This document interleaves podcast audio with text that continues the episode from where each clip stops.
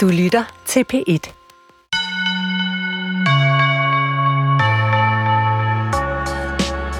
Her gik jeg og troede, at det rent faktisk stod meget godt til for mændene, efter at kønskategorierne var blevet blødt så meget op. Men øh, faktisk er det vældig svært at være mand i dag. For mænd, de græder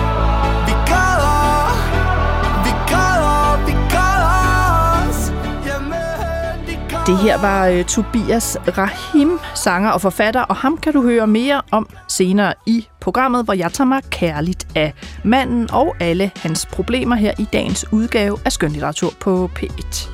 For selvfølgelig er manden også centrum for meget ny dansk litteratur. Blandt andet er den lidt ældre mand i stor krise hos Jesper Wung mens den yngre mand prøver at omdefinere den traditionelle farrolle hos Duncan Vise.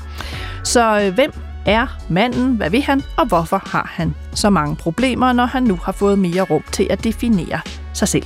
Det har jeg en mand med i studiet for at hjælpe mig med at få svar på i dag. Det er Gert Martin Hall, professor i psykologi ved Københavns øh, Universitet.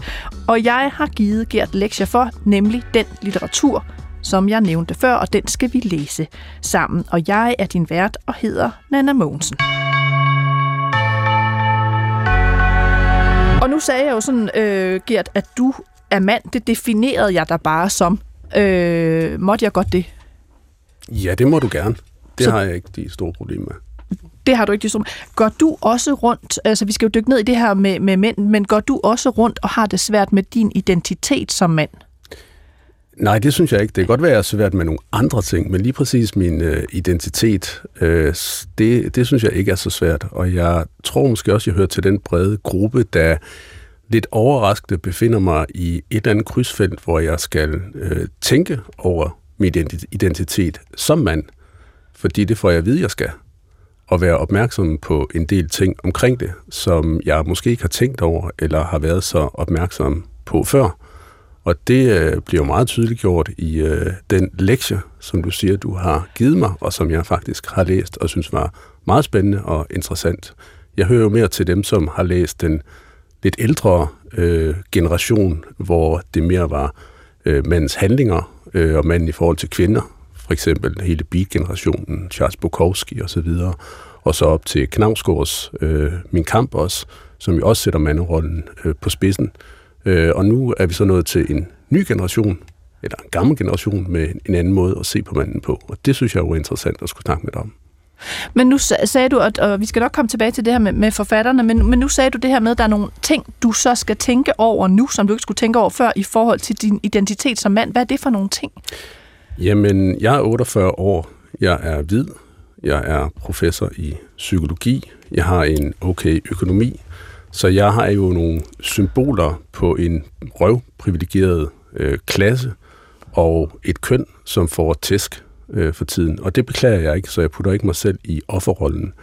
Men jeg er nok tvunget til at tænke over, hvad er det egentlig øh, for nogle strømninger, der er begyndt at gøre op med sådan nogen som mig, og øh, taler om ting som privilegieblindhed, eller det at være en hvid mand, som har en vis magt eller noget andet, at der kommer nogle andre øh, strømninger, som gør, at det ikke kun er Næsekrus beundring, men også et vist ansvar. Og det ansvar er jo det, som jeg øh, mest af alt og mest gennemtrængende synes er, er noget af det, som jeg bliver bedt om at tænke over, og så at min egen rolle også skal bevidstgøres, fordi jeg kan komme til at gøre nogle ting i forhold til andre mennesker, som ikke er godt, blandt andet ved ikke at respektere dem, drage fordel af min magt, være privilegieblind osv. Og det er noget nyt. Men så kan du være ganske rolig, fordi jeg er den ledeste feminist øh, i verden, havde jeg sagt, eller i hvert fald her på DR, så, øh, så patriarkatets magt, øh, altså det, det er under skarp bevogtning herover fra min side af mikrofonen. Men så føler jeg mig øh, meget, meget mere øh, tryg ved dig. nu kan lytterne jo ikke se, men, men det er ikke det udtryk, der kommer her. Nå, men det er godt, du er, er med os i dag, og, og vi skal jo tale, som sagt, om det her med flere generationer af manden, og så har vi fiktionen som prisme, og jeg synes bare, vi skal hoppe ud i det med den første mand, øh, fordi ham finder vi hos øh, forfatter Jesper Wung Sung. Øh, Jesper Wung Sung var ham, øh, lytterne måske husker fra øh, sidst han var i studiet med den her kunstnerroman, øh, Kvinde set fra ryggen, øh, om Wilhelm Hammershøjs øh, Øh, Muse, der var, han, øh, der var han gæst. Nu er Jesper Wung så aktuel med den øh, novellesamling, jeg sidder med her, som hedder Ud af 10 øh, mænd, og den handler alle sammen, øh, novellerne handler alle sammen om mænd, ofte i den lidt ældre generation, som har det øh, vældig svært. Øh, Jesper Wung Sung er født i øh, 71, 1971, mener så han er jo, han er jo selv øh, middelaldrende, han må så være 1 52 eller sådan noget. Allerførst så lad os høre et lille klip med forfatteren selv, jeg har fundet, øh, der fortæller om udgivelsen. Det er sådan en lille promotion-klip, forlaget har lavet, som er lavet til bogen. Og her tager han også det her op med øh, temaet med malerollerne, der er under, under forandring. Øh, så det vil sige, det er jo også noget, forlaget øh, simpelthen brander bogen på, det her med, at den handler om de ændrede manderoller. Der er masser af mænd, øh, her blandt jer selv, som er som er dybt privilegeret og rundet af, af, af, nogle, af nogle privilegier. Og en del af, af den her øh, diskussion, som også føres i bogen, handler jo også om det her med, at der er nogle øh, manderoller og mandetyper, der i bogstavelig forstand bliver, bliver pillet øh, ned fra, fra pedestaler lige nu. Og, og, men det handler den jo også om, at det her med, at det, de her øh, billige point, man har fået en gang, øh, får du ikke på samme måde. Altså det her med at være forretningsmand, øh, som, som der er flere novellerne, der handler om også. Ikke? Det, det, det her med, ja, ja, men i gamle dage, så kan du sige, men det var virkelig flot, så klappede alle der på skulderen, hvis du havde en virksomhed med, med 400 ansatte og sådan noget, så, så bidrog du til samfundsøkonomien. I dag vil der jo blive spurgt til flere ting. Og så handler det også nogle mænd, som, som jo øh, jer har lukreret på et eller andet øh, patriarkalsk kodex, men som jo også ligger under for det. Og det kan man jo sige, netop hvis du har den her, den såkaldte rigtige mand, man kan sige, den her, det skal drikkes væk, men som jeg kender, og som jeg gengiver øh flere gange i, i øh, ud af 10 mænd, det er jo den her mand, som, som tænker, jeg skal jo ikke tale om følelser. Jeg skal jo ikke gå til lægen, det spilder tid, og det er jo den her type, som jo fylder i alle sundhedsstatistikker, fordi det er, der er overvægt, der er alkoholmisbrug, og som først går til, til lægen, når den her kraft er uhelbredelig. Ikke? Øh, altså, at, at, at den her type ligger jo også under for det kodex selv i virkeligheden, og, og står jo og, og, og ikke har forstået, at den sidste cowboy er reddet ud af landsbyen. Ikke? Øh, Ja, det sagde Jesper Wung Sung, øh, altså den sidste cowboy er reddet ud af byen. Jeg havde forkortet lidt i citatet. Men vi skal jo også møde øh, Gert, en af hovedpersonerne i de her 10 noveller, som på en måde er en slags gammeldags cowboy, kan man sige. Øh, og på mange måder berører Jesper Wungsung jo noget af det, du talte om før i øvrigt. Altså også det her med, øh, med privilegierne. Øh, den novelle, vi skal tale om, den hedder Da blommen jagtede vagabunden. Og øh, her har vi faktisk en aldrende mand, som er syg, fornemmer man træt. Han er taget i sommerhus og skal have besøg af sin voksne datter. Hun hedder Marion. Og øh, så er der svigersønnen Frans Henrik, og de har også et barn sammen. Og manden, som er fortæller i novellen, har tidligere levet i et heteroseksuelt ægteskab. Det bliver klart. Det er så gået i stykker, og nu er han blevet kæreste med den noget yngre fyr Tony, som vist nok kommer fra Sydeuropa eller sådan et sted. Øh, de har sådan set penge nok, altså materiel øh, velstand, men det her bånd til den voksne datter er, er, er ret dårligt. Og her er det min øh, kollega Tore Leifer, der læser op. Øh, vi skal høre sådan en 3-4 minutter, og det er fortalt fra den her lidt ældre mands perspektiv. Han spørger sin datter, nogle spændende projekter? Sådan kan han også finde på at tale til Tony – fuldt bevidst om, at han er blevet et ekko af sine egne forældre, da de sidste 20 år af deres liv henvendte sig til ham, som var han en repræsentant fra virkeligheden.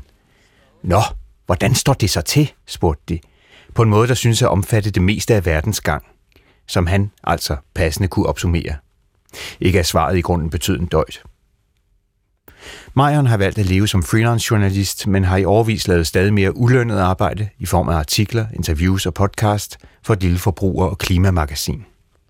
Hvordan kan de sove roligt om natten, spørger hun. Hun udskammer direktører for firmaer, som pynter sig med lånte fjer, som ikke er halvt så rene og økologiske, som de bryster sig af at være. og han kan ikke lade være med at overveje, om det hele er en metafor for ham selv.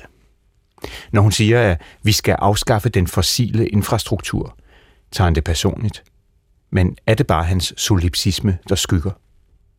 Han tømmer sit glas og skænker til dem begge. En selvretfærdig tankegang grænsende til regulært fusk, fortsætter hun. Fordi de har droppet et sprøjtemiddel, lader de som om det skænker dem absolution for resten af deres kemikalier og giftstoffer. Han er stolt af Marion. Det er han. Når han læser hendes artikler, bliver han altid imponeret. De vægtede og skårede så præcist. Hun vil være et fund for reklamebranchen, vil tjene det tidobbelte, men de bor stadig i den samme lille treværelseslejlighed. Hun har en idealisme, som han har været blottet for, eller først fået øje på, da det var for sent. Han studerer hende, mens hun taler, og ansigtet er vel en blanding af ham og moren. Opstopper næsen, rynkerne i panden og det tynde hår fra ham, men heldigvis ikke de små griseøjne. Det er Ingrids store og brune. Hendes krop i den korte grå kjole fremstår i hans sexistiske vællingeknold, som artiklerne, stram hud, fast kød, afstemt til perfektion. Hvis man så hende fra kravebenet og ned, ville man tro, at hun var 15-20 år yngre. Det er tydeligt, at svigersønnen også er tilfreds. Da de trådte ud på terrassen, stillede han sig med hånden om hendes hofte. Han havde lagt mærke til, at hun ikke havde rørt ved ægtemanden. Han ved, at Frans Henrik har en privat coach i et motionscenter, sikkert instrueret til at lægge vægt på overarme og brystmuskler, hvorimod Marion vil nøjes med at løbe hver morgen, før guderne og byen får sko på. Ligesom han engang løb tidligt gennem villakvarteret. I et andet liv. Et helt andet liv. Du sidder i skyggen, udbryder svigersønnen, da han igen sætter sig ved bordet, efter at have sikret sig, at Tony ikke ødelagde maden på grillen. Han har lyst til at sige, at han har siddet i skyggen hele tiden.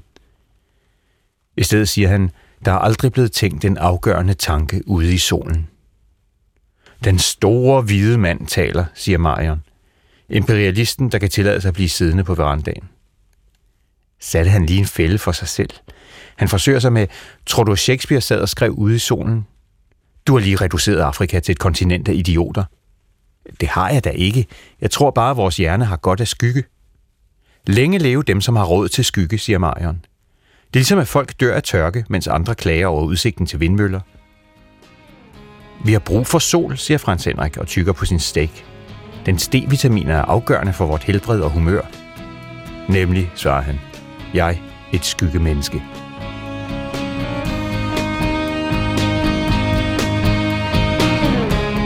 Et uddrag her af novellen, Da blommen jagtede vagabunden. Øh, Jesper Wungsung, en af hans øh, 10 noveller, der lige er udkommet på Politikens forlag. Ud af, øh, ud af 10 mænd hedder hele samlingen. Gert Martin Hall, øh, vi sad jo begge to og grinede lidt under den her oplæsning. Og den er jo også ret øh, morsom. Hvad grinede du af ved den? Jeg grinede af, af selve beskrivelserne af, af, af dem, der var med. Øhm, jeg grinede også af de karakterer, der er med. Øh, Svigersøn, som øh, beskrives som en ejendomsmæler-type, der så står i, i kontrast til den, den store hvide mand. Og så den idealisme, og måske også lidt øh, krænkelsesparathed, der ligger ved, øh, ved datteren. Det synes jeg er utrolig godt øh, øh, sat sammen og, øh, og fortalt på en måde, som er, er humoristisk og genkendeligt i, i sådan et øh, samfundsperspektiv også. Men han, han, altså jeg synes, der er mange interessante lag i den her, fordi fortælleren omtaler jo sit eget hoved som det, han kalder øh, en sexistisk vællingeknold. Øh, da han kigger på sin egen datter og tænker, hun ser egentlig meget godt ud. Hvad ligger der i det udtryk? Ja, det burde man jo spørge forfatteren om i virkeligheden. Øhm, men jeg synes jo, noget af det, som, som jeg bliver grebet af øh, hvis, ved beskrivelserne af af hovedpersonen, det er, at han hele tiden ser sig selv igennem hendes øjne. Så der ligger i, i det her, som jeg ser det, en stigmatisering af ham selv. Han har svært ved at træde ud af den stigmatisering. Han har også svært ved at artikulere den, øh, kommunikere med hende omkring den. Og det er jo noget, der hele tiden genspiller sig i deres dialoger og bygger sig op i gennem hele novellen, som, som jo øh, får en, en, en ultimativ øh, øh, ende eller afslutning til sidst, som jeg selvfølgelig ikke vil røbe her.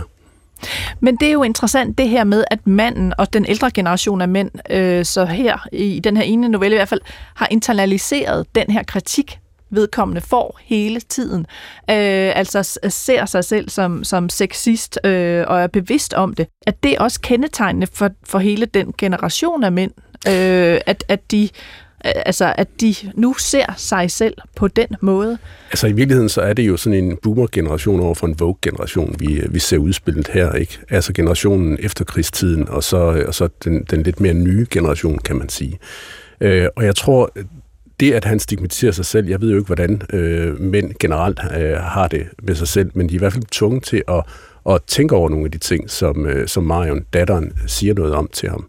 Men det, han mangler, øh, hovedpersonen, er jo et afgørende våben, eller en afgørende evne, og det er evnen til at kommunikere, kommunikere sine følelser.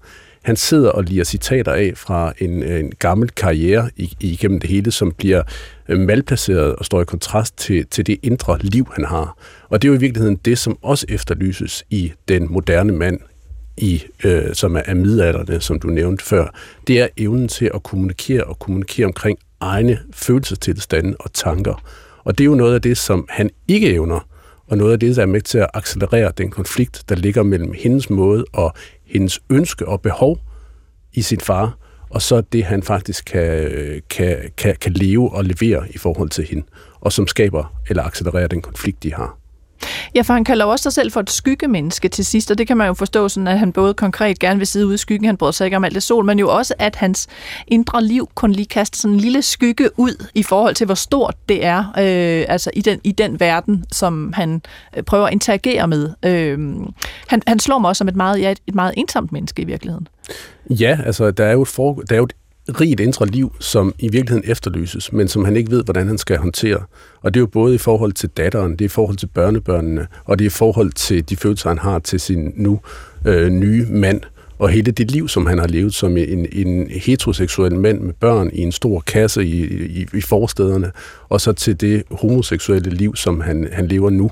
Altså, der foregår jo sindssygt meget, og det bliver vi indvidet meget, meget øh, klogt i øh, af, af forfatteren øh, i det indre liv.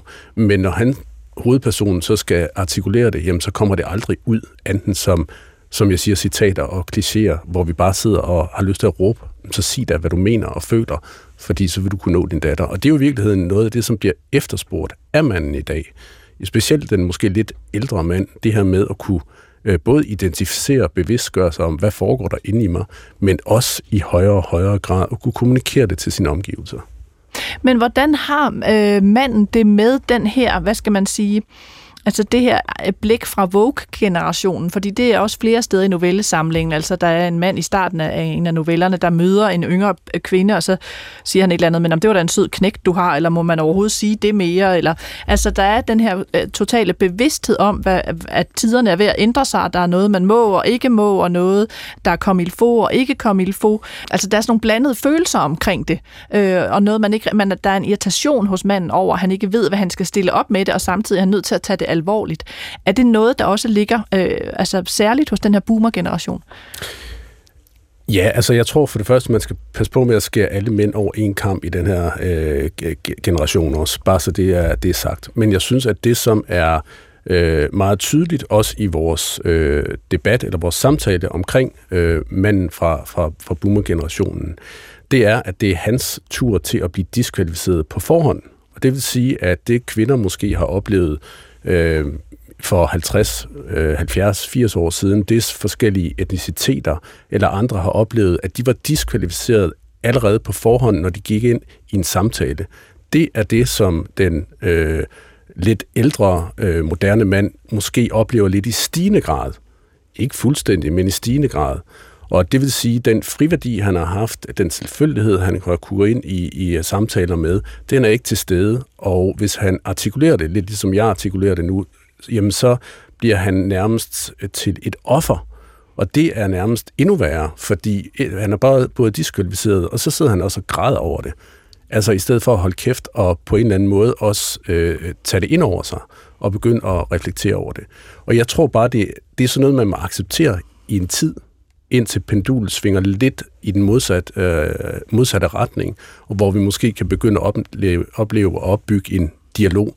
Og det er det, jeg synes, vi er i gang med nu. Altså, at, at pendulet måske er sådan, okay, der er nogle ting, som, som hvis jeg er repræsentant for en boomer-generation, nu er jeg ikke så gammel, vil jeg jo lige sige det til en forsvar, som en boomer-generation, men hvis jeg nu var det, eller er stadigvæk en hvid privilegeret mand, jamen så er der bare nogle ting, jeg må byde ind med, som er anderledes. Og så tror jeg også, så vil jeg blive mødt på en måde, som er lidt anderledes. Så det vil sige, at når manden, og for eksempel manden her i novellen, øh, taler, så, så er han ligesom den store, hvide mand, b- kvæg det, at han overhovedet er mand. Altså, så får han også det på sig, som datteren jo er efter ham med, ikke? Jo, man kan sige, at hans øh, hudfarve, hans øh, demografiske væren i verden, øh, alder og øh, sociale status, det gør bare, at han bliver puttet i en position, som han skal tale ud fra. Og den position, den fastlåser ham i den grad i den dialog, han egentlig skal have med sin øh, datter om ting, som er væsentlige. Både i forhold til, til samfundsforhold øh, og i forhold til den familiestruktur og det, der er sket, det, der har været familietraume, at han er gået fra at være heteroseksuel til at være homoseksuel, og det svigt, som, som døtrene har oplevet. Alt det, det skal han evne at kommunikere fra en position, som ikke er en fyldt med friværdi og beundring, men måske fyldt med diskvalifikation kvalifikation til at starte med. Og det gør jo, at, at perspektivet bliver lidt anderledes, og også det, der kræves af ham, bliver anderledes. Og der har han altså redskaberne. Kommunikation, bevidsthed om, hvordan man skal kommunikere det. Og det var jo egentlig det, Jesper Wung Sung var inde på i sit citat, altså det her med, i gamle dage var det nok at bare have været forsørger og klare firmaet og have alle de her ansatte. Ja. Nu er der nogle andre ting, man også bliver vurderet på. Men kan man ikke sige, øh, nu sagde du det her med, at det han, manden oplever i dag, eller boomermanden oplever i dag, det øh, kvinder har oplevet i, i mange generationer. Altså kan, man, kan der ikke også være sådan et vist, øh, at det må manden tåle? Jo, det, det siger jeg jo egentlig også, øh, at, at det tror jeg egentlig ikke, vi kan gøre noget ved. Altså nu er det bare øh, os tur til at få nogle, øh, nogle klaps i røven i, øh, i noget tid, og øh, det gør, at, at dialogen og måden at, at tale sammen på, den øh, får et, øh, et andet udgangspunkt. Det jeg så håber, det er, at vi svinger lidt mere tilbage, så, så vi i mindste i stedet for at skulle over alle de her forbehold og stigmatisering, hvad enten man er kvinde, eller mand, eller sort, eller hvid, eller muslim, eller kristen, eller hvad det er for nogle ting, der er med til at fremme eller diskvalificere en, faktisk kan begynde at kommunikere omkring den genstand, der ligger på bordet, hvad enten det er identitet, eller familieforhold, eller kultur, eller noget andet. Mm. Der er et begreb, jeg gerne vil have dig til at forklare, som jeg har tænkt på flere gange, øh, mens jeg læste novellerne her også, men, men, og det ligger måske også latent i den øh, novelle her, at det er et begreb, man har taget op meget i medierne, der hedder toksisk maskulinitet. Og det er måske også det, den voksne datter lidt anklager faren for på en eller anden måde. Ikke? Altså han er, han er både øh, lige med fossile øh, brændstoffer og imperialismen, og altså han får alle fyrordene klæbet på sig. Men det her med den toksiske maskulinitet, seksualitet, og de to begreber er sat sammen. Altså, hvad går det ud på, og hvad, hvad handler det om i forhold til mandens identitet nu? Ja, det er jo i virkeligheden et rigtig, rigtig godt spørgsmål. Altså, det toksiske ligger jo i, at, at, at på en eller anden måde, at, at mandens øh, identitet er en form for, for forgiftning, eller den er blevet til, til gift. Og man kan så sige, hvad er det så for en gift? Og det er jo den her gift, der handler om, om, om privilegier, den handler om undertrykkelse, den handler om selvfølgelige rettigheder, den handler om en masse af de ting, som vi taler om, kan være problemet med nogle mænd i dag. Øh, hele MeToo-bølgen, det at misbruge sin, sin autoritet, sin magt, sin penge, sin status, sin privilegier, det er det, jeg tolker, der, der ligger ind i det, når vi taler om, om, om boomer-generationen. Og, øh, og på den måde, så, så er der altså en, en forgiftning øh, er man i hvert fald i, i, i de samtaler, man kan have til at starte med i forhold til den generation, som vi ligesom skal, øh, skal på en eller anden måde skal finde, finde ud af at afgifte. Og det er måske det, vi er i gang med. Vi er måske i gang med at finde ud af, at hvis, øh, hvis den her mand også lærer at blive bevidstgjort om en masse ting, og også kommunikere det, så kan han sagtens indeholde nogle af de ting, for man kommer ikke ud over de ting her altid. Men han kan måske forvalte det på en måde, som øh, er mere godtgørende for de omgivelser, han er i. Øh, herunder øh, yngre mænd, øh, herunder kvinder, her, herunder øh, samfundet som helhed. Men det her med maskuliniteten, altså har, øh, jeg skulle til at sige, skal den gentænkes på en eller anden måde, og hvad bliver den så? Fordi det er vel også et af spørgsmålene, der, der trænger sig på flere gange i den her novellesamling, og også hos, hos ham. Altså han tænker jo så over det, fortæller en meget åbenlyst i forhold til, at han er gået fra netop, som du siger, et heteroseksuelt øh, ægteskab til at blive forelsket i Tony og have en kærlighedsrelation til ham. Så der er i hvert fald et eller andet, der skal genfortolkes i forhold til hans øh, maskulinitet. Men, men hvad bliver maskuliniteten så, hvis man skal have det toksiske ud? Hvad er der, hvad er der så i den?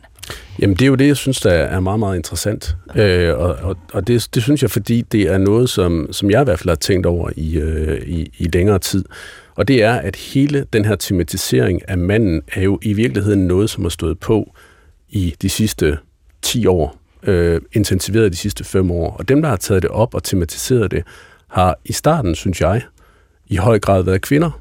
Og de har efterlængtes, eller har skulle have, have manden på banen på en anden måde. Men manden er bare ikke kommet på banen, og det vil sige hele dialogen, hele måden at snakke om manden på, og er rammerne for samtalerne omkring manden, er egentlig noget, som øh, i høj grad er skabt af kvinder. Og det betyder også, at de dialoger, der er blevet talt ind i, nogle gange har været øh, lidt fremmedgørende for manden, som bare har stået på sidelinjen og ikke er kommet på banen. Og er det så synd for ham? Nej, det er ikke synd for ham. Det er ikke synd for manden. Men det betyder bare, at det, som jeg synes, vi ser nu, og også som vi ser i øh, novellesamlingen, og også det, vi skal snakke om øh, om lidt, det er i virkeligheden nogle strømninger, hvor man prøver at komme på banen på en ny måde, og på en måde, som indeholder måske en refortolkning af maskuliniteten. Jeg hører jo til dem, som synes, at, at manden er blevet tematiseret langt ud på sidelinjen, og det er ikke øh, nogen skyld. Manden kan bare træde ind på banen igen. Men her mangler jeg nogle gange noget vildskab, øh, der jeg mangler noget mod fra manden, til at gå ind og sige, jamen jeg står for de her, jeg har de her værdier, det er det her, jeg gerne vil. Også selvom det nogle gange bliver politisk ukorrekt. Også selvom det nogle gange bliver, at man ønsker at gentage gamle mønstre, eller øh, er måske lidt mere kønsstereotypisk eller mand-kvindeagtigt. Øh, men det at turde gå ind og sige det, eller som forfatterne gør her, en anden position af manden, det er også okay. Men jeg synes, at man må tale som mand ud fra, fra de idealer, man har. Og det mangler jeg lidt, uanset hvad de så er. Så kan andre så synes, at de er, er fede eller ikke fede, eller sympatiske eller ikke sympatiske. Men vi er nødt til at komme på banen. Og det synes jeg har manglet. Det synes jeg, det vi ser her. Men det der med at blive tematiseret ud på sidelinjen, altså er det så noget, jeg gør i sådan en udsendelse her? Altså tænker jeg, nu, nu, er det, øh, nu kan jeg se, at der er nogle tendenser i ny dansk litteratur, der handler om mand, og så tematiserer jeg manden på en eller anden måde. Altså er det, er det at tematisere ham ud på sidelinjen, når jeg som kvindelig radiovært tager manden under kærlig behandling? Nej, det synes jeg ikke. Jeg synes øh, tværtimod, det er at give manden en chance for at øh, tale ind i en dialog. Og hvis hvis nu bliver det jo bare mig, der bliver manden der. Hvis det er sådan, at jeg så synes, at den dialog, den, øh, der er sat nogle rammer for det, som jeg ikke kan genkende, så må jeg jo øh, for fanden sige det til dig, og sige, jamen prøv at høre, jeg kan ikke genkende det her, jeg, jeg har brug for at snakke om noget helt andet, og så må du jo så vurdere, om du gider at snakke med mig om det. Så jeg synes egentlig ikke, at det er noget med, at, at vi bliver tematiseret eller puttet i en kasse her. Jeg synes, det giver en anledning til at snakke om nogle af de ting, som jeg synes er utrolig vigtige. Blandt andet det, vi, vi snakker om, og det, som forfatterne skriver om. Men inden vi går videre, så kunne jeg godt tænke mig det her med, at altså, nu taler om, og, og, og manden også, og han må også tematisere sin egen rolle og komme ud på, hvad, hvad den nye maskulinitet så, så indeholder. Øh, og den generation af mænd, som måske er boomer, øh, altså jeg kan kun komme i tanke om, øh, sådan noget som Karl Mar Møller, der i 90'erne holdt sådan nogle øh, find din indre mand-agtige kurser, sådan nogle kanindræberagtige mudderkurser, hvor man skulle ud, og, og det var jo sådan meget primitiv Øh, nu ved jeg ikke, om jeg må bruge ordet primitiv, men altså sådan en meget øh, mudder, vi skal ud og køre nogle biler og snakke om tissemænd, øh, måde at, at gentænke maskuliniteten på. Altså ser du anløb til, at, at, der, at der er andre fora, øh, der er lige så, nu efterspurgte du selv noget vildt, der er lige så øh, vilde, eller hvad skal man sige, hvor man diskuterer eller undersøger det her i dag? Jeg synes jo, at, at det, som, som Karl Mar Møller repræsenterede på, på det tidspunkt, det var jo også en stemme, og den skal der også have lov at være der. Men jeg synes jo ikke, at det er at det, vi, vi ser mest af alt på nuværende tidspunkt. Øhm, jeg synes nok, at den, den manderolle, eller det du siger noget omkring i forhold til manden, det handler ikke for mig om, at manden bare skal gå ind og så sige til kvinden, hold nu kæft og lav noget mad. Øh, og den her måde, hvor man tænker manden som jæger, slå kvinden oven i hovedet osv., det bliver sådan en, en, en virkelig stor forenkling. Så det er ikke det, jeg efterlyser. men jeg efterlyser det samme mod til faktisk at stå og så sige, hvad er det, jeg ser som mand? Hvad er det, jeg ønsker? Hvad er det for nogle værdier, jeg har? Og så tør stå ved dem, også selvom der er nogen, der bliver provokeret af det. Og det kan godt være, at det er Karl Marr Møller øh, værdier, øh, hvis, hvis jeg tilskriver ham dem. Tror jeg nu ikke, han kun selv mener. Og det kan også være nogle andre, der handler om, at jeg gerne vil være mere kvindelig i mit udtryk, eller jeg gerne vil være langhåret, eller jeg gerne vil være mere vogue. Det er sådan set ligegyldigt. For jeg tror, manderollen som sådan, når vi snakker om manderollen, der er mange forskellige. Og jeg synes, det vi ser tendensen til, det er netop, at der ikke kun er én type mand, men der er mange forskellige typer mænd, og vi kan være på mange forskellige måder. Og det synes jeg er okay. Så er det klart, at som, som mand, så ser jeg også, at nogle af de måder, dem har jeg svært ved at identificere mig med, rent personligt. Jeg forstår dem, men jeg synes ikke måske, at det er verdens fedeste. Øh, men det er ligegyldigt. Der er bare et mangfold i det, og det, det, synes, jeg, det synes jeg er okay. Det synes jeg er fint.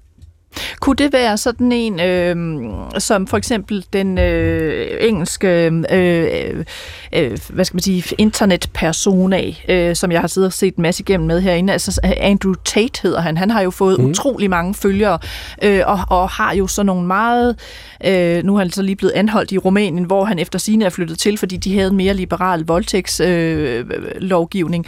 Øh, øh, altså han har jo den her meget skarpe med, øh, kvinder skal blive derhjemme, øh, øh, at manden bestemmer, manden styrer. You don't go to the club with your friends. I don't know what kind of bitch ass dude is letting his chicks go to the club with her friends without him. No. You stay in the house. You don't go nowhere. Er det, er det en af grundene til, at en mand som ham har fået så mange følgere blandt yngre mænd? Altså fordi der er de her hvad skal man sige, omstruktureringer i forhold til manderollen? Altså der er nogen, der vælger den vej, eller nu er det for meget Vogue? Jeg tror, Andrew Tate, øh, han har fået det her, øh, den her popularitet blandt nogle grupper, og måske blandt, specielt blandt yngre, fordi han er øh, meget øh, eksplicit i, hvad han mener, og derved kommer han også til at fremstå med en eller anden form for, for styrke, som kan forføre øh, i en grad. Øh, Øh, hvis man ser sådan på indholdet af det, han siger, så er det jo ikke altid det, det klogeste, hvis jeg må øh, sige, det, sige det mildt. Øh, og det repræsenterer jo øh, måske i virkeligheden en symbolik, som folk øh, nogle gange kan efterlængtes. En symbolik om nogle helt klart definerede kønsroller, nogle skarpt afgrænsede måder at være på, nogle identiteter, man automatisk kan søge ind i. Og det tror jeg, at der er nogen, der godt kan lide, ligesom øh, der måske er i forhold til visse politiske figurer, som er meget på enten den yderste højrefløj eller venstrefløj, som ligesom giver et verdensbillede, der er for simpelt og let at træde ind i. Og det tror jeg er, er den dominans, som Andrew Tate har, har haft, samtidig med, at han har kunne formidle på måder, som for nogen fremstod som underholdende øh, i forhold til, hvad han synes om kvinder, hvad han synes om miljø og så videre. Og det, det tror jeg også er noget, der forfører i, i det. Lad os hoppe lige fra den øh, ene yderlighed til den anden, fordi ja, nu får jeg lyst til, inden vi taler om, det var jo sådan lidt den ældre generation af mand, og hvad er hans problemer, og hvad er det, han, han slås med, så får, får jeg lyst til at, at spille et uh, musiknummer, eller i hvert fald noget af det, fordi der er jo også en anden mandetype, der ja. er på vej, måske den yngre generation. Øh, og lad os prøve at høre lidt af det nummer fra øh, en af dem, vi skal tale om om lidt, nemlig sangeren og digteren øh, Tobias Rahim. Han er født i øh, 19 Øh, 89, så, øh, så han er jo så noget yngre end øh, Jesper Wungsung. Og her er det øh, nummeret Når mænd græder, som øh, lytterne altså også kunne høre lidt af i intro. De vil have mænd i uniform, selvom det er en kliché. Bag uniformen er der PTSD. Maskuline tårer har vi lært at gennem Lige siden skolegården, de kalder bare på endnu flere tæsk. Tag dig nu sammen, ja Mand dig selv op. Læg lov på det hele. Behold din skrig i din krop. I et lille hus på landet Eller mørke grå blok. Bag gardiner Der gør selv solen giver for når mænd de græder Er det altid. I en flaske, en streg I en joint, i en pille eller En blanding af alting. Ingen tårer, bare vanvid Når mænd de græder Med øjnene i stillhed Drukner inden i Indtil blikket siger intet Ikke had på din far. Bare giv ham kærlighed og lær ham at græde Ja, lær ham at græde. For mænd, de græder. Ja, altså noget af nummeret her, øh, der hedder Når mænd græder af Tobias øh, Rahim. Øhm, Gert Martin Hall, jeg havde jo ligesom troet, at øh, mænds øh, ret til at græde var noget, der var blevet etableret en gang i 70'erne med, med sådan den, den øh, altså feminisme, der var der, og, og rødstrømperne, og opgøret med de traditionelle kønsroller, og alligevel er det så åbenbart et stort tema i den her sang. Hvorfor dette krav nu om, at mænd øh, skal have lov til at græde? Har de, har de ikke det, og har de ikke haft det? Jo, det synes jeg da, at de har haft øh, altid. Øh, en mand kan også græde, men jeg synes, at øh, det, man skal se på, er nok den symbolværdi, der ligger i at, at græde. Og traditionelt har det nok været, hvis jeg snakker med, med min far, han er midt i 80'erne, så har det været et tegn på en eller anden form for, for svaghed. Øh, enten at man ikke kunne udholde ting, øh, eller at man havde brug for øh, hjælp.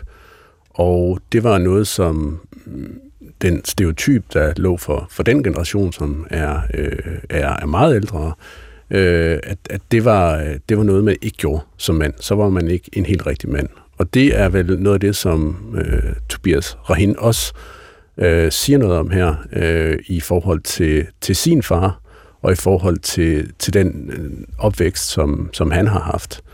Men øh, lad os kigge lidt på, på, på nogle af, af, af digtene, eller hvad man skal sige, det er. Øh, digtsamlingen hedder Drømmene maler virkeligheden. Øh, den udkom som sagt sidste år på, på Politikens øh, forlag, og det er skrevet med sådan lidt håndskrift. Øh, jeg vil nærmest kalde det nogle gange nogle noter. Jeg ved ikke, om jeg direkte skal kalde det digte.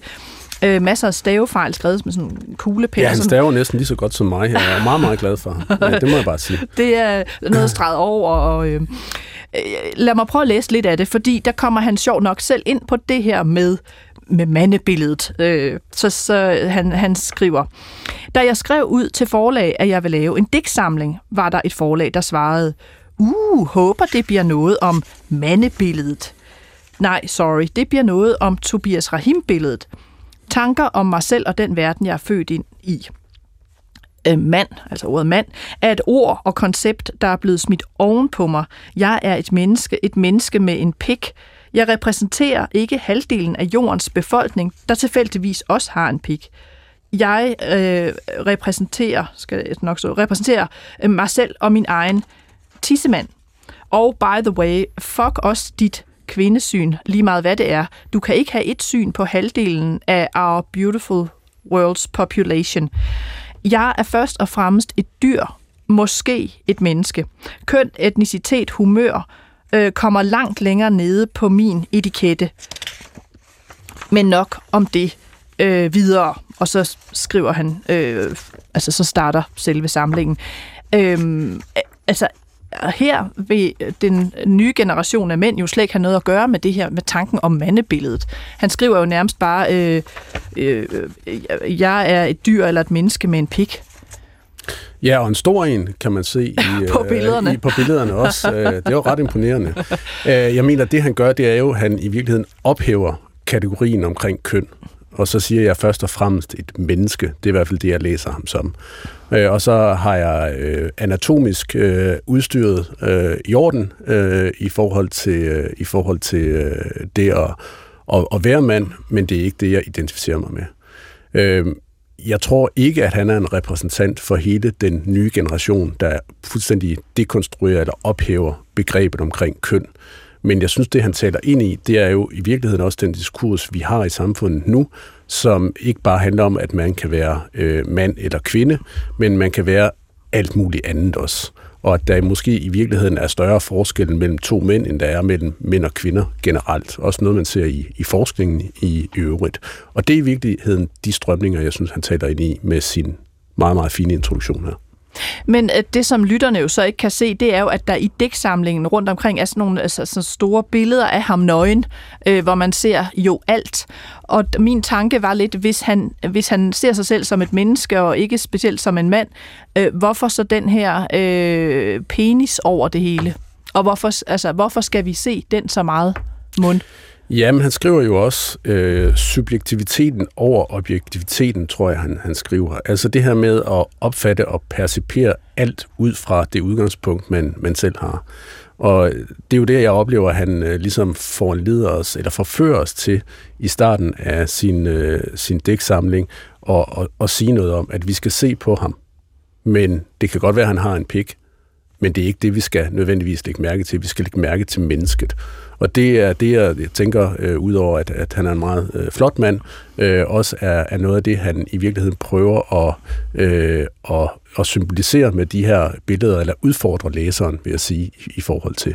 Fordi det er svært at, at lade være med at se på ham som en, en mand og et, et menneske, når man ser billederne, fordi han er meget prototypisk, er, eller stereotypisk er en meget øh, flot mand. Er det, er det sådan pangdangen til det, man kunne kalde fjerdebølgefeminismen, altså den bølge af feminist, unge feminister, der sagde, at det kan godt være, at vi står i bikini øh, og smører os ind i sololie, øh, men du skal stadig koncentrere dig om, hvad vi siger, og ikke kigge på vores bryster. Altså er det, at, nu simplificerer jeg det, det ved jeg godt, men er det, er det, er det den mandlige pangdang, han laver til det, om jeg så må sige? Ah, det ved jeg sgu ikke anden om. om det er. Det er et godt spørgsmål. Altså, jeg, ville, jeg ville ønske, at jeg havde sagt det, du havde sagt, så ville jeg have lyttet uh, endnu mere, uh, du ved, vidne uh, og ligefrem klog. Uh, så det ved jeg egentlig ikke, Nej. om det er. Men jeg synes i hvert fald, at det han gør jo er, i virkeligheden, han udfordrer os. Mm. Han udfordrer os med at sige, at jeg er et menneske først og fremmest, og derefter en mand, og så sætter han stereotypiske billeder ind af sig selv som mand, som, som gør, at man lidt kommer i kampolage med sig selv her. Jeg vil sige, øh, øh, lytterne må øh, undersøge den og øh, ja, bladre i den. Altså, man behøver ikke læse ind. Der er i hvert fald øh, nok af billeder, og, og den indvarsler det jo også med forsiden, hvor han jo står øh, med en meget velbygget overkrop. Ja, det, det må, må man, man sige. Øh, sige. Jeg har hørt en anmelder beskrive bogen som øh, en mands forgæves forsøg på at få bukser på. Det er det, den handler om, altså med billederne, ikke? fordi de er jo knappet op over det hele. Men, men selvfølgelig, vi skal også tage det øh, alvorligt, og det gør jeg også, øh, det her med, med, med, med gråden som det tilladte øh, hos Tobias Rahim, fordi det er også noget, der går igen i, i det, det sidste værk, vi skal runde. Og igen hos den her yngre generation, Duncan Vise øh, digter lige et par år yngre end øh, Tobias Rahim, som var fra 89, han er fra 91, Duncan Vise debuterede for et par år siden med en ret fantastisk digtsamling, der hed øh, øh, og øh, den var jeg vældig begejstret for. Øh, og nu er, er så kommet Kirsebærplukkerne, en digtsamling, som i overvejende grad handler om det her med at blive far første gang, men også om det her med opløsningen af køn, og måske øh, også øh, tilladelse til gråd, om jeg så må sige, for, for at trække øh, sporet til Tobias Rahim. Jeg kunne godt tænke mig at spille øh, et lille klip øh, med Duncan Wiese. Han var gæst i øh, mit naboprogram, som er Kulturen på P1, hvor han var inde og fortælle om øh, hvad skal man sige, sin andel i det her øh, nye fænomen, man kunne kalde den nye faderskabslitteratur, altså unge mandlige forfattere, der skriver om det med at blive far, Rasmus Nikolajsen, Victor Bøje Lindholm, flere andre, blandt andet Duncan Wiese. Og her i det her lille klip, øh, I skal høre nu, der taler han om sin erfaring med at blive far for mig har for, altså sådan forældreskabet til begge mine børn øhm, medført en eller anden form for sådan øhm, radikal åbenhed. Altså jeg synes, der er nogle, nogle kategorier og nogle idéer og nogle forestillinger om for eksempel, ja, arbejde, fritid, øh, køn, omsorg, som, som på en måde er blevet opløst. Jeg synes, sådan, at, at sådan nogle små børn, som hele tiden ændrer sig, øh, fordrer jo, at man selv hele tiden ændrer sig. Så jeg har nærmest oplevet det at få børn som sådan en slags opløsningsmiddel, ud over min, sådan, min egen identitet, og sådan også i forhold til, jamen, hvordan jeg ser mig selv som mand, og, og maskulinitet over for, for, ja, eller måske i virkeligheden mere sådan noget, noget udadvendt over for noget mere indadvendt, eller ja, i det hele, i det hele taget sådan omsorg som sådan en, en tilstand, man, man bare er i rigtig meget, og gør man er både med sine børn, men man også bliver, man bliver måske også bedre til at gå jeg føler, at jeg er blevet lidt bedre til at gå i kontakt med andre mennesker også, og, og vise omsorg over for andre. Det har i hvert fald været, ja, jeg har følt mig lidt opløst på en, på en god måde. Don kan vise her altså om, om det her med at blive far, og at øh, kategorierne køn og maskulinitet nærmest sådan omstyrtes, når man bliver far. Det går igen i digtene.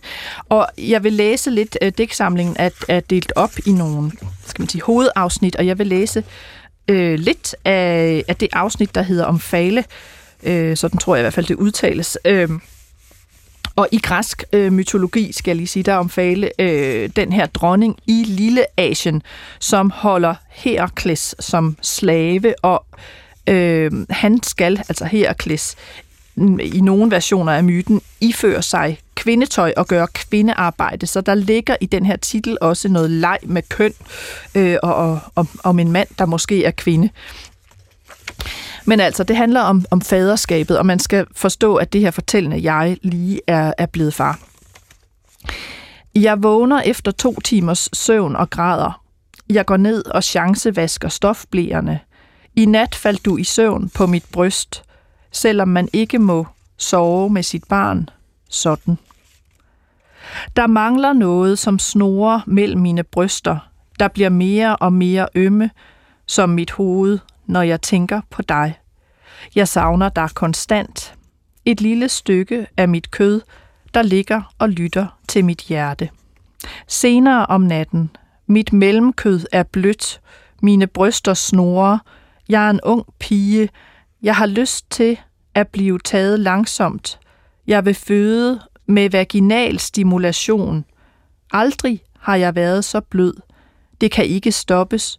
Jeg er ikke længere en mand. Jeg er, jeg er, tror jeg er nogens mor.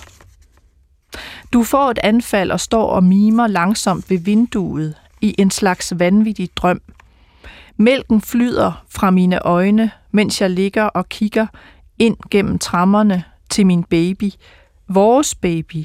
Jeg vil så gerne være nogens mor, nogens elsker. Jeg vil have kjole på og føde et barn gennem den vulkan af hud, der rejser sig mellem mine ben. Der er ingen vej tilbage. Jeg er nogens far. Det ved jeg på papiret, eller jeg fik en mail. Jeg er nogens far, står der. Jeg tror, jeg ville være en god mor. Gøre det godt nok. Jeg er stoppet med at græde og henter blæerne nede i tumbleren. Er der nogen, der vil røre ved mine bryster nede i vaskekælderen? Ja, det var min øh, oplæsning af, af altså et lille øh, uddrag af det stykke, der hedder Omfale i øh, Duncan Vises øh, digtsamling Kirsebærplukkerne, som er udkommet på, på Gudkind øh, her for nylig. Øhm, Gert Martin Hall, hvad, hvad, altså, hvad er det, der sker her hos, hos manden, der jo nærmest drømmer om at blive kvinde, men er mand?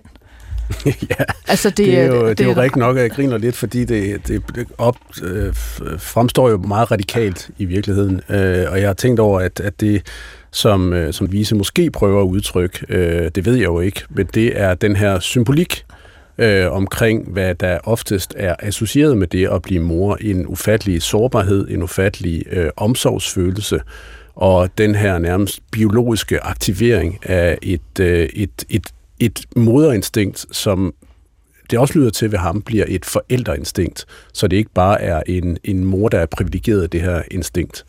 Og jeg, jeg tror, det er det, han prøver at, at formidle.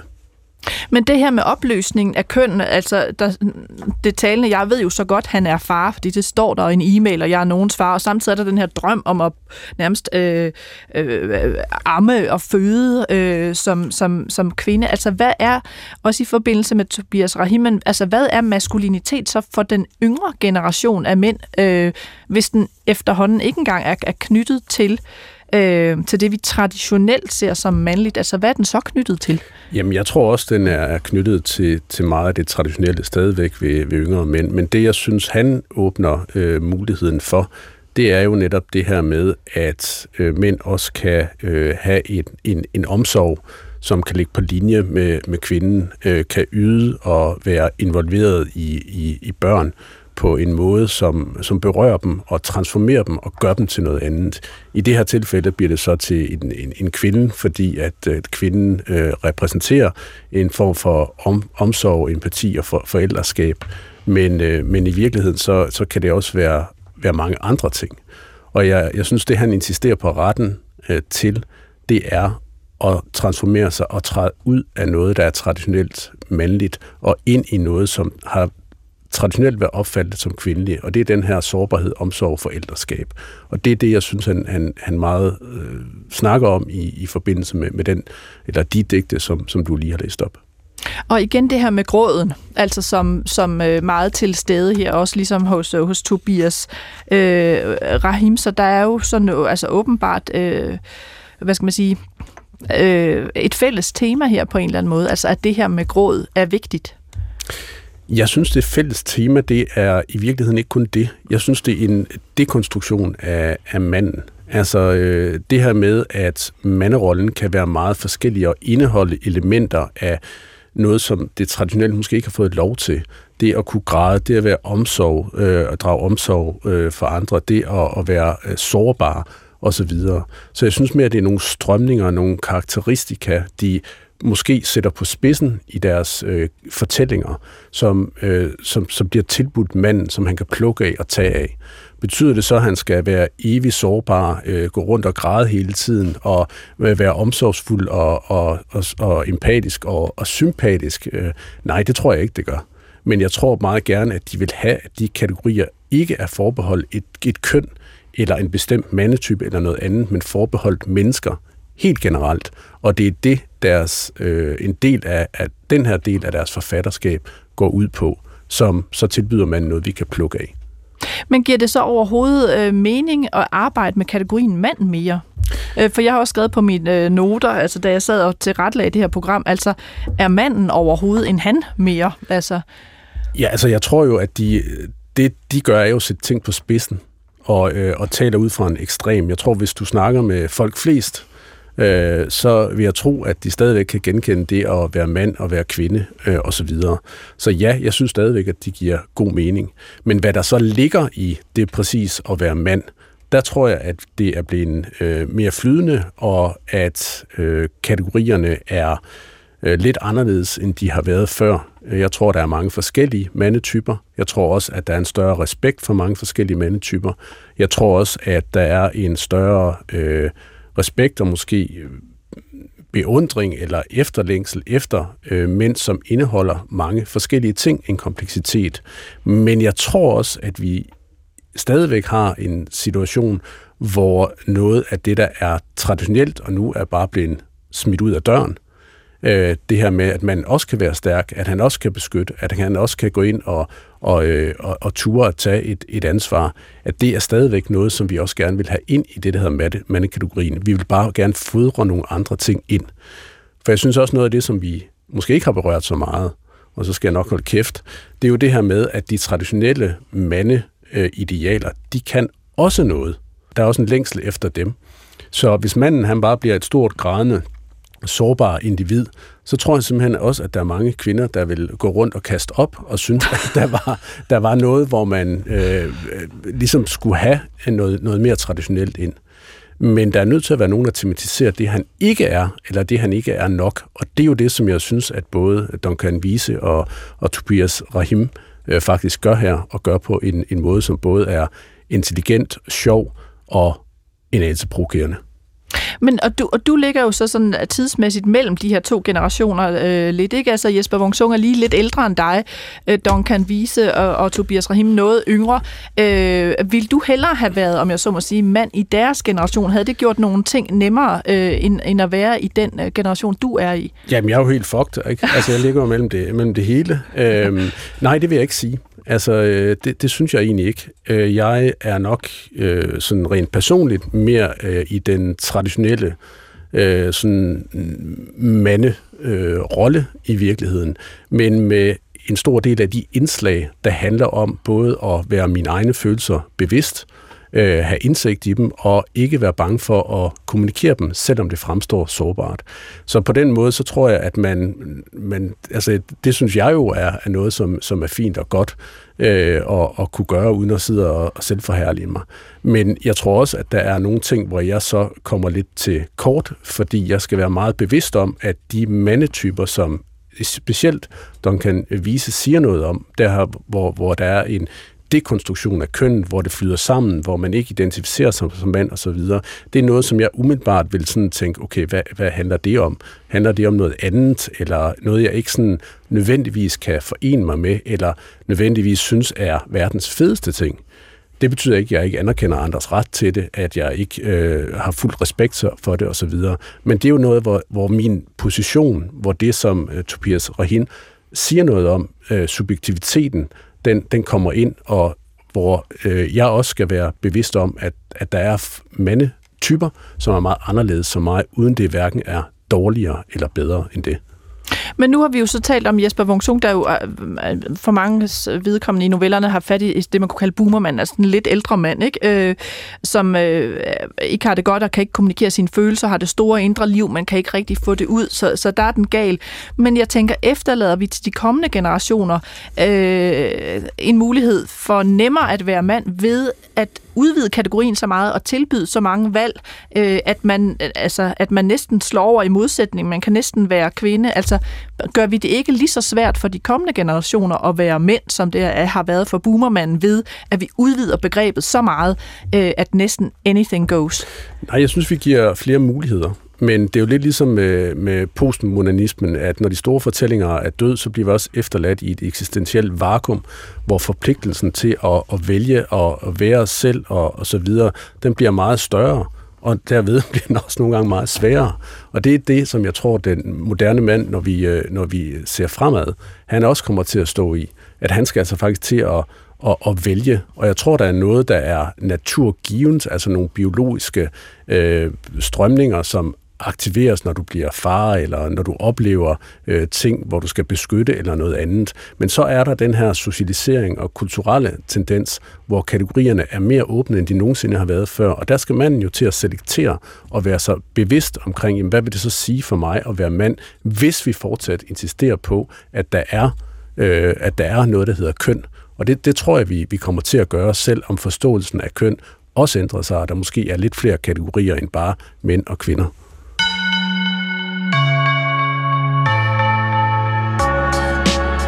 Skønlitteratur på P1 er slut for denne gang. Min gæst i dag var Gert Martin Hall, professor i psykologi ved Københavns Universitet. Og øh, jeg var som altid din vært og hedder Nana Mogensen, og du kan skrive til mig på litteratursnablag.dr.dk litteratursnablag.dr.dk de værker, vi har haft fat på i dag, var altså Jesper Wungsungs øh, nye noveller, der hedder Ud af 10 mænd. De er udkommet på Politikens forlag. Så har vi haft fat på øh, Duncan Vises digtsamling Kirsebærplukkerne, der er udkommet på forlaget Gudkendt. Og sidst, men ikke mindst, Tobias Rahims digtsamling Drømmene maler virkeligheden, udsendt af Politikens forlag sidste år. Vi høres ved i øh, næste uge.